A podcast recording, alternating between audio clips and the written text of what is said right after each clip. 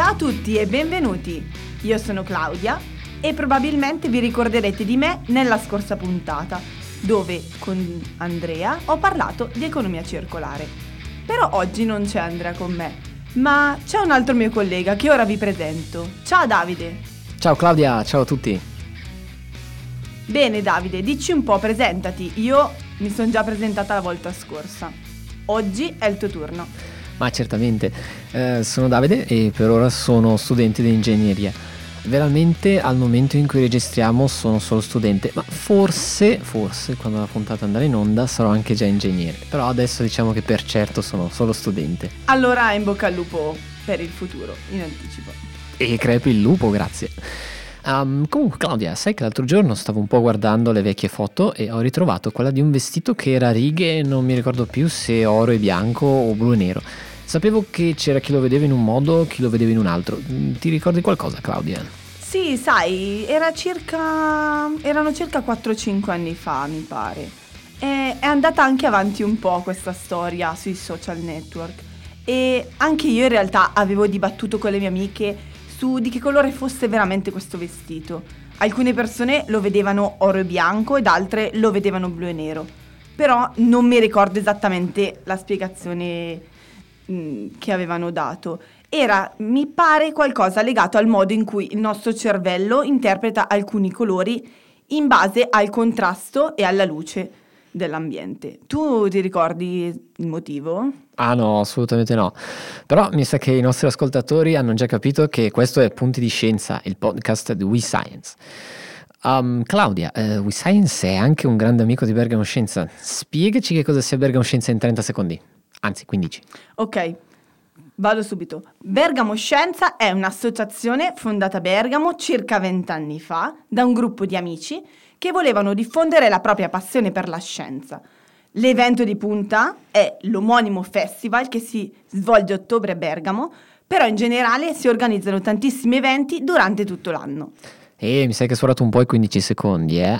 Però oggi di cosa parliamo, Claudia? Sempre pignolo. Comunque, oggi parleremo, ovvero tu parlerai e mi spiegherai di come i colori sono stati visti dall'uomo nel corso della storia e quindi come mai appunto e se è vero che nella storia i colori venivano visti in modo diverso dall'uomo. Quindi diciamo che possiamo iniziare a introdurre il tema.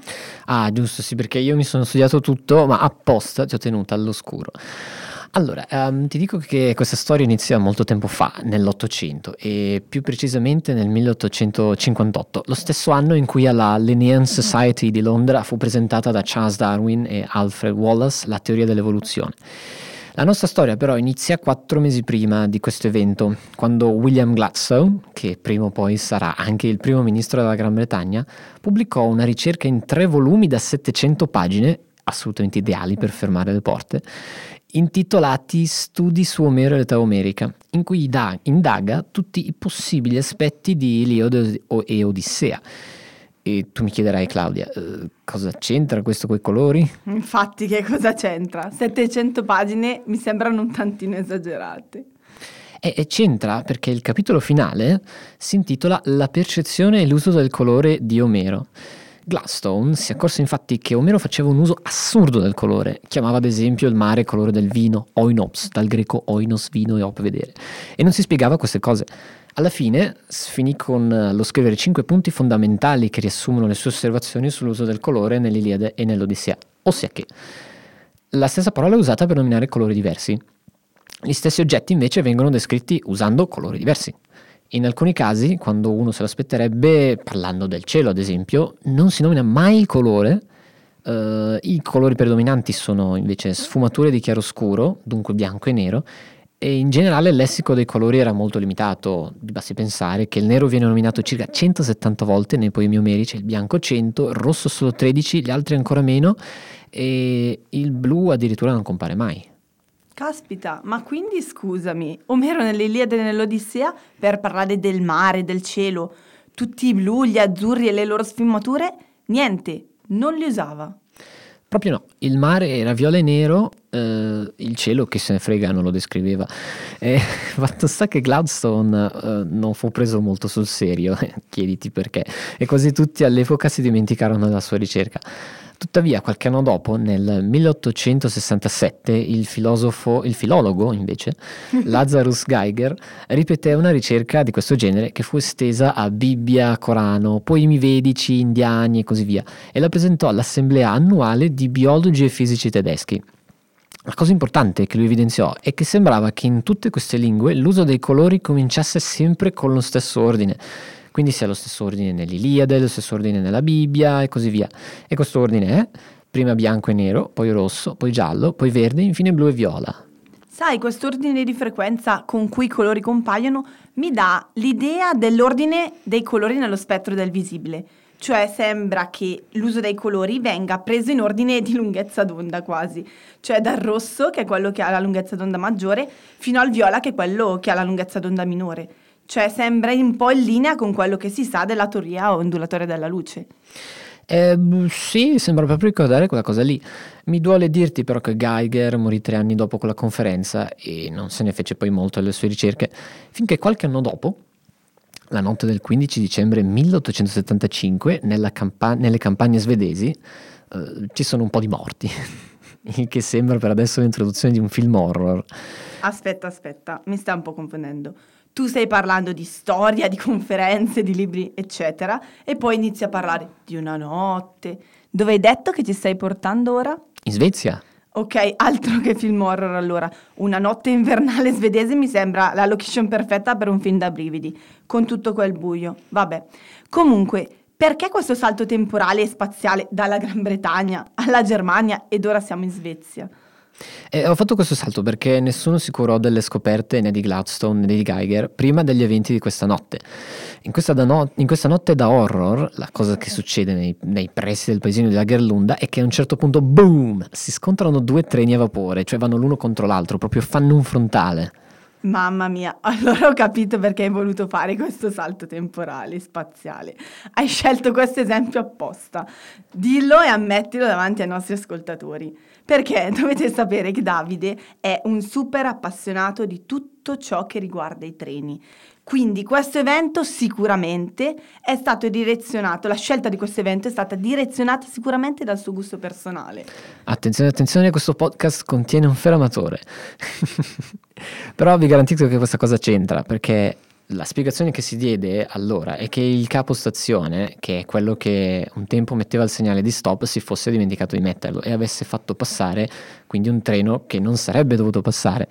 Tuttavia, il professore Fritjof Holmgren dell'Università di Uppsala non era molto convinto di questa spiegazione quindi fece un esperimento prendendo 40 gomitoli di lana di diversi colori e sottopose questi gomitoli ai dipendenti delle ferrovie svedese, chiedendo loro di raggrupparli per colori simili.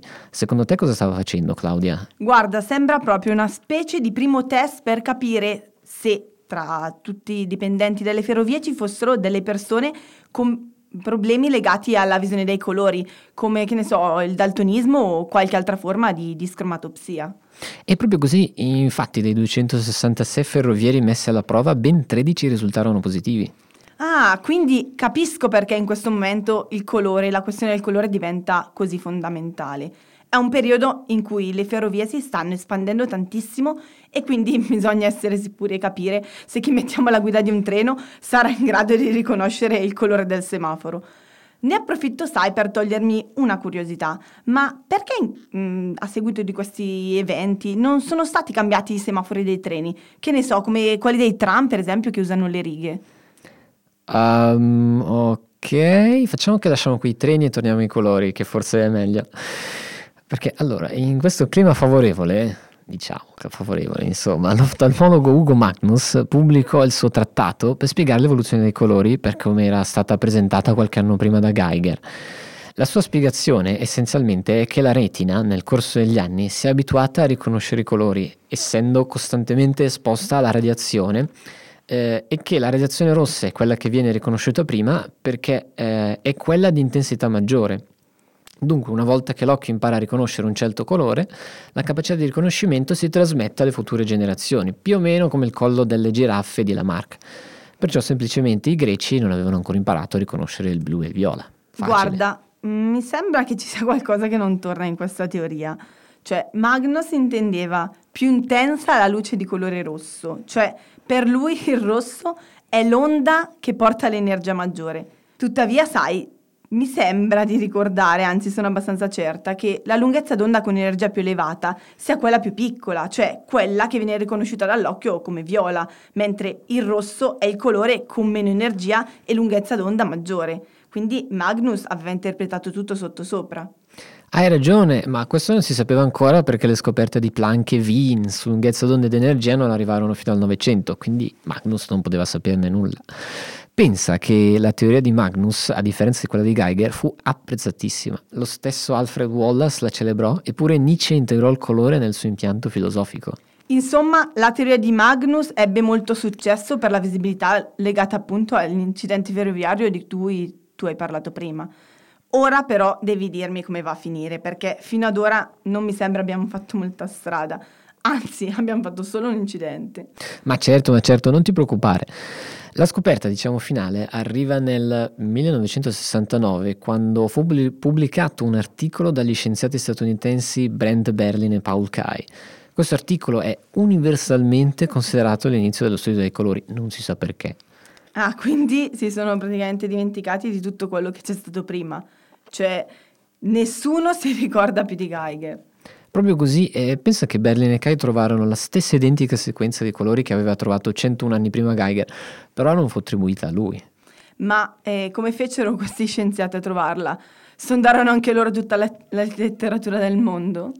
No, usarono questa volta un esperimento molto simile a quello dei gomitoli di lana, solo molto più esteso, cioè presero 20 par- eh, persone che parlavano 20 lingue diverse, cioè non una persona che parlava 20 lingue, ma tante persone che parlavano tante lingue diverse. Abbiamo capito Davide. Benissimo. Capito.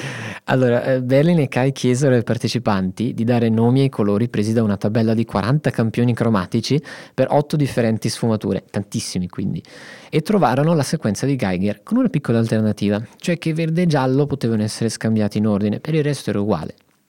Un'altra cosa fondamentale di cui si accorsero è che per tutte le lingue es- esistono i cosiddetti foci, ossia che tutte le lingue dividono lo spettro cromatico più o meno nello stesso modo.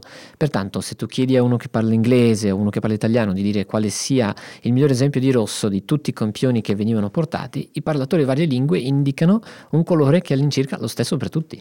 Quindi in pratica diciamo che la visione dei colori è legata a dei meccanismi naturali. Ci sono dei colori più facili da distinguere rispetto ad altri, ma sembra centrare con l'anatomia dell'occhio.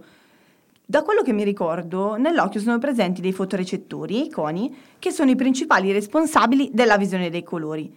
Questi traducono le onde elettromagnetiche che formano la luce in impulsi di corrente elettrica, che il nostro cervello riesce a interpretare e a cui associa un colore. Ci sono tre tipi di coni che sono più sensibili a specifiche lunghezze d'onda, cioè, come dire, sono più adatti a riconoscere certi colori e questo permette al cervello di ricevere un segnale più chiaro da interpretare e quindi all'uomo di distinguere più facilmente alcune sfumature piuttosto che altre. Sì, possiamo dire che la natura impone dei vincoli all'uomo, tuttavia c'è poi la cultura, intesa come la lingua e l'ambiente in cui uno è cresciuto, che fa il resto del lavoro. Se sei nata nell'antica Grecia, dove tutto ciò che vedevi erano piante e cose marroncine, l'unica cosa che ti poteva interessare era il sangue, ossia un segnale di pericolo. Non ti curavi molto che il male fosse blu, il cielo azzurro. La cosa è di interesse invece oggi che abbiamo molte più possibilità in termini di colori artificiali, quindi può esserci per noi un interesse a dare un nome a quella specifica sfumatura di colore. Praticamente nell'antichità i colori come il sangue e comunque tante altre cose che indicavano un pericolo come alcune piante e animali velenosi hanno fatto sì che il colore rosso fosse il primo identificato nella scala di Geiger. Proprio così non è stata l'evoluzione dei coni nella retina a distinguere il nostro uso dei colori da quello degli antichi greci.